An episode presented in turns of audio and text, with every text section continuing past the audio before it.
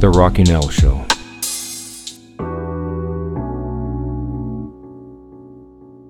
Seven things you must do if you want people to treat you right. If you really want people to treat you right, if you want to end the abuse in your relationships and the disappointments in your friendships, and if you are hungry for the peace, happiness, and joy of happy relationships, much more than the drama of hurt and ache, some people prefer the latter, beats me, then I'll be talking about this. No matter what your situation and how long it's been going on, you can turn things around. You can change the way people treat you, both in your personal relationships and professional ones.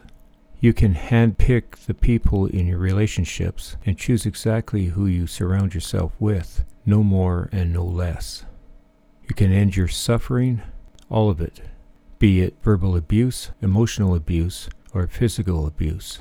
You are not weak, even if you weigh 80 pounds, have never stood up for yourself, and have been afraid all your life. You are not weak. You have the power inside you to change things, even if you have never used it. Today is a great day to change that about yourself. Seven relationship steps to get people to treat you right. And yes, you are worthy of being treated with kindness, respect, and love. There is no question about that. But if you want to make it happen, you need to do a few things to get there.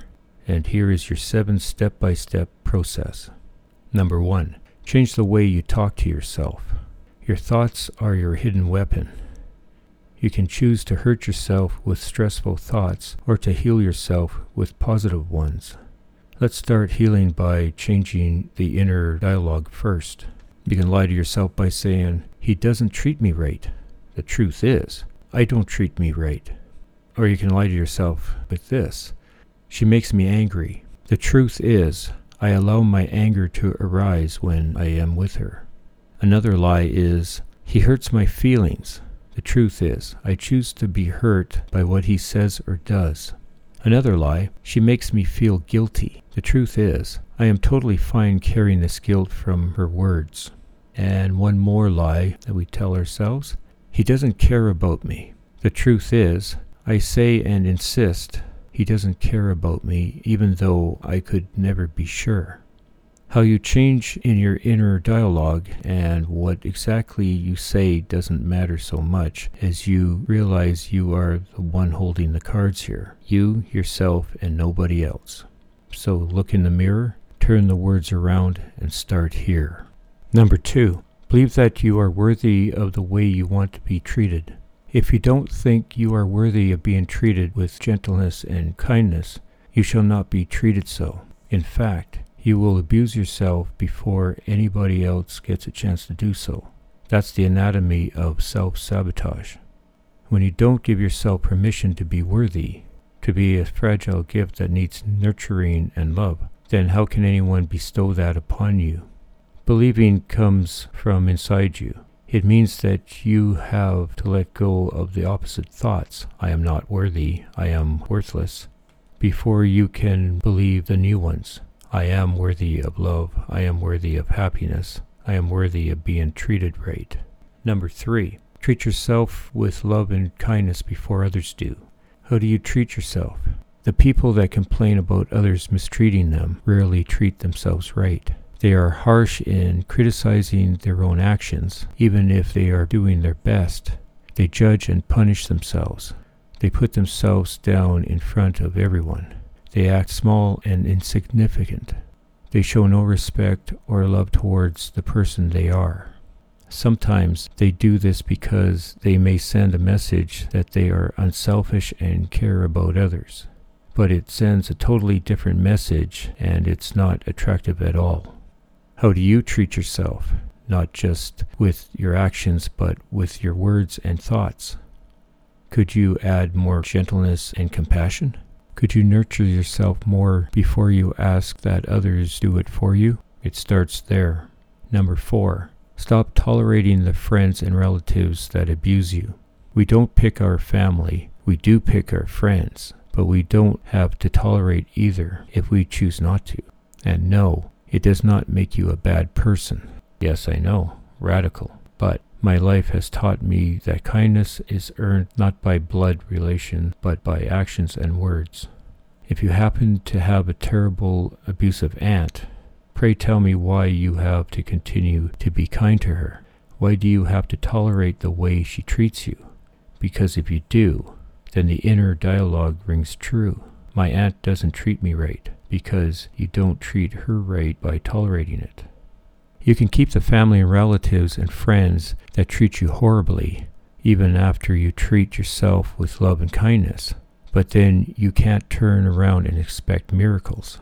It doesn't work that way. You have a choice. You can say no, you can walk away from any relationship, and if you want to end the way people mistreat you, you need to make a decision here. Number five, handpick from only the relationships that are worthy of you. You can surround yourself only with people that lift you up and return your kindness and your love. Incidentally, all successful people also happen to do this. Pick your relationships like you pick your clothes every day. Pick them carefully. Make sure they make you look good, that they compliment you and show your beauty and hide your blemishes if need be. Make sure that your clothes fit you well and become like your second skin. Belong in your clothes like you belong in your relationships. And you can do this easily by treating others like you want to be treated. If you get a response in kind, then you are in the right relationship. If not, move on. Find the right ones. They are out there. Number six, reflect on your own behavior when you feel mistreated. Reflection is very humbling. We would rather blame than take blame. What if we did away with blame altogether and just looked more in the mirror? What if we decided to look inward next time the word he mistreats me came to our mind? Perhaps you have been the thoughtless one. Perhaps you acted out of anger and resentment. Perhaps your passive aggressive behavior led to an openly abusive response from your friend or lover.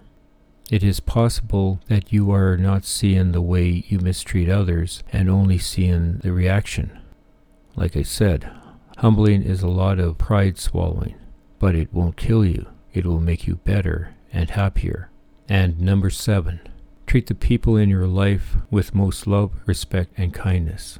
Now that you have pruned your relationships and handpicked those whom you want to surround yourself with, know that you know you are worthy of being treated with kindness and gentleness. Know that you have stood up for yourself and done it not out of anger or resentment, but out of a desire for inner peace and joy. You are ready to be a role model. We learned this as kids. Treat people the way you want to be treated. Do we? In fact, Treat people better than you want to be treated. Much, much better. Treat them with all the love and respect and kindness. Show this in all your relationships and all your actions. Live it and breathe it. I feel it's safe to say that if you follow these seven steps, people will treat you better and want to be around you. I hope you found this podcast informative. If you have any comments about this or the other episodes, please comment where available or send them to the Rocking Al Show at rockingalentertainment.ca. I'll be looking forward to reading them. You can also hear the podcast from other apps. Go to www.rock103.ca forward slash apps, where you can download your favorite apps to your devices. Until next time, goodbye, everybody. The Rocking Al Show.